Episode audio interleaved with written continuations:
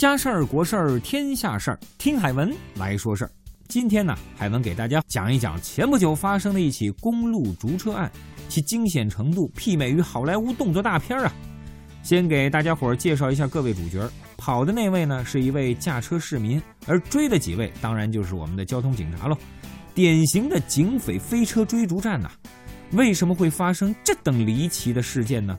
原因是当天晚上，我们的警察叔叔们正在沅江路都市路设卡查处酒驾。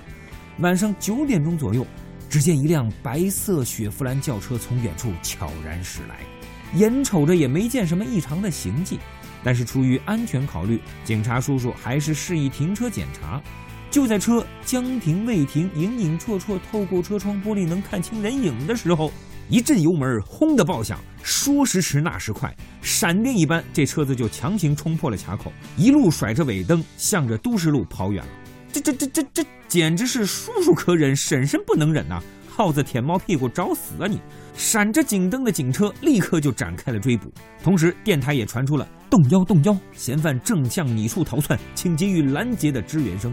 双方就这样在四车道的都市路上你追我赶，以不低于一百二十码的速度斗智斗勇了三公里，顺便还闯了一把红灯，可把正常行驶的车辆吓个不轻啊！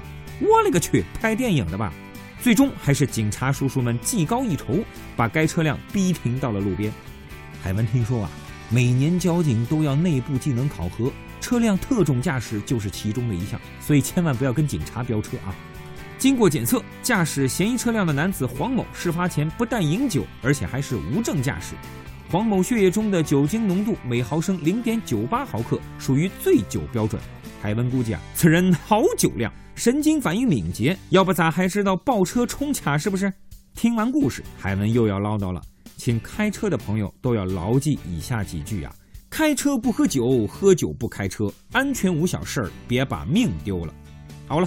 海文说事儿，咱们呢，下期再见。